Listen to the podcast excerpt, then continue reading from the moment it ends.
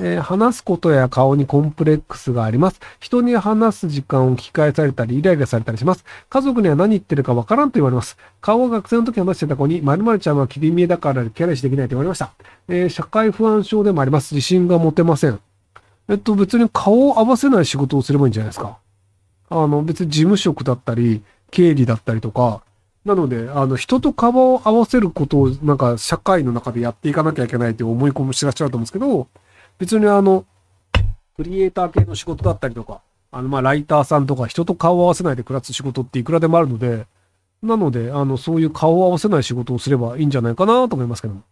えー、知識が PC に遺言を作成し、私が一番多いそうです。私にお金をかけておらず、他は大学や家のお金を出したそうです。えー、末の妹が性格が悪く、別の妹、かっこ自活未バイトは、末の妹、かっこ離婚後、子連れで実家に出戻りから子供の保険代を払えと言われたそうです。父が死んだ時に心配です。何かできることありますか？実家は遠いです。えっと、パソコンに残ってる遺言というのは、下手をするとぶっ壊されて消される可能性があるんですよね。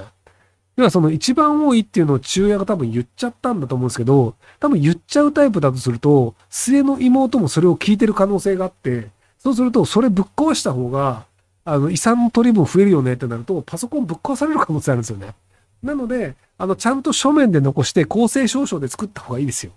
あの、パソコンで作るっていくらでも改ざんして、改ざんしたことを隠すというのもやろうと思ったらできるんですよ。えっ、ー、と、友人の不倫の件で巻き強いくらい友達と縁が切れました。だけど、子供たちが仲良しで学校の情報共有でたまに旦那とは連絡が来るんですが、友人は不倫がバレた後も反省せず、パパ活に今では夫婦破綻したと言ってデリヘルで働いています。糖尿病があるのに病院も行ってないらしく子供のことは後回しだそうです。ただ、扶養手当欲しさに真剣いると言ってます。そのために子供を物で釣っているそうです。そんな母親はどう思いますか？幸せになれるんですか？えっと、多分その友達嫌いなんですよね。で、あの、ほっといていいと思いますよ。あの、その、要は、その、嫌いなその友達がひどいことをしている。もっと不幸になってほしい。っていうのが思っているんだと思うんですけど、ただ、その人がめちゃめちゃ不幸になったとしても、あなたが幸せになるわけではありません。なので、あの、その、そのひどい母親の子供はかわいそうだと思うんですけど、法律上他人として助けることは難しいです。その暴力をしているとかであれば、あの、児童相談所とかに通報して、なんとか救い出すことができるんですけど、別にあの、デリヘルで働いてるというのは法律上問題ないんですよ。あの、倫理上良くないよねはあるんですけど、で、子供がかわいそうなんですけど、法律に触れる行為をしてないので、残念ながら子供を助けることもできません。なので、もしやるのであれば、子供と仲良くなって、子供と一緒に暴力事件を、事件をでっち上げますね。要はその殴られたとか、その男連れ込んで家の中で赤の他人と母親がセックスしてるのを見せられて、そういうところにいたくないって子供が児童相談所の人に言えば、児童相談所としては良くないよねっていう形で対応してくれるかもしれないんですけど、なんか今文章で書いてあるのでデリヘルに行ってるとかパパ活というだけだと、ちょっと児童相談所が介入するのは難しいんじゃないかなと思います。あと違法行為です、これ。あの、よく僕、その、違法行為を選択肢の一つとして、こういう方法もありますよっていうのを言うんですけど、あくまで、そういう方法も違法行為としてあるよねという知識を持っていただいて、合法な範囲内の中で選んでやっていただければいいんじゃないでしょうかと思っております。はい。なので、あのね、まあ人それぞれで、その違法な行為だったとしても、どういう対応策があるのかなっていうのを、あの、知識として好奇心として知りたいという方がいたとしたら、こういうやり方もありますよっていうのをアドバイスとして言っていると思っていただければいいんじゃないかなと思います。えー、AI ひろゆきが話題ですが、私は AI 音声の声フォントの調教が大好きで誰にも受けません。えー、今日は AI ひろゆきと、えー、成田祐介さんが KinKiKids さんのデビュー曲ガラスの少年を歌う動画を作って YouTube に載せました。本当にご本人が歌ってるようにしか聞こえません。映像もディープフェイクで作りました。かっこいいのでぜひ聴いてみてください。マニアックなことやってる人いますね。どこにその需要があるのだろう？えっと、術回戦、その、まあ、なんで売れたのかが割と分かったというか、やっぱ話暗いんですよね。で、あの、割とその最近売れる漫画って、あの、大人が読んでも面白い漫画ばっかりなんですよ。でその、鬼滅の刃とかも、やっぱりその、大人が見ても、その大正時代のその設定だったりとか、まあ、その、人間関係だったりとかに割と焦点が当たったりするので、なので、その、こういう風に考えるっていう少年と、で、その鬼の方もいろいろ鬼なりの考え方があって、みたいなので、割とその、その単なるアクション面白いよね、じゃないんですよね。なので、そのチェーンソーマンとかも割と、その、ディープな話をやるじゃないですか。本当に悪いやつ誰だったのかみたいなのが、え、そっちなの？みたいな。っ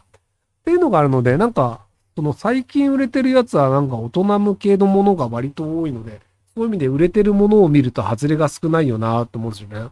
本当にその子供のためだけに出して子供にだけ受けてるものって多分もう今アンパンマンぐらいしかないんじゃないですかね。あと、とっとこハム太郎とか。だからその、あの、野原しんのすけさんのアニメとかも割とその大人が見て面白いもの作っちゃうじゃないですか。なんか大人帝国の逆襲とかってすごい良い、あの、いい出来だよねって大人が言ってたりするんですけど、コメントでドラゴンボールディスってるのっていうので、割とディスってますね。ドラゴンボールってあの、大人が見て面白いストーリーはないんですよ。だからそういう意味であの、アクション要素が面白いっていう意味で、だから世界でやったっていうのがあるんですけど、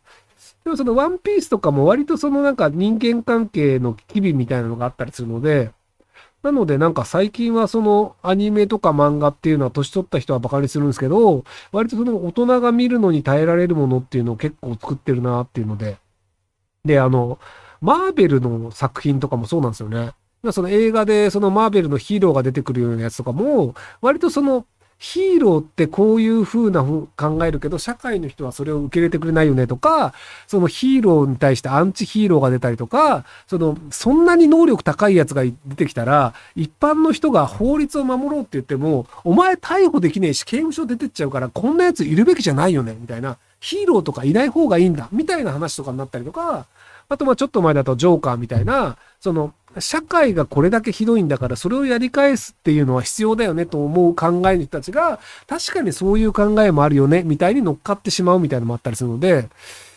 なのでその大人が見て面白いというもの以外で今流行ってんのってあんま聞かないんですよね。だかなんかその、んで、あの、子供って、その子供試しみたいな子供しか面白くないものの方が子供は楽しいんじゃないかって思う大人がいるんですけど、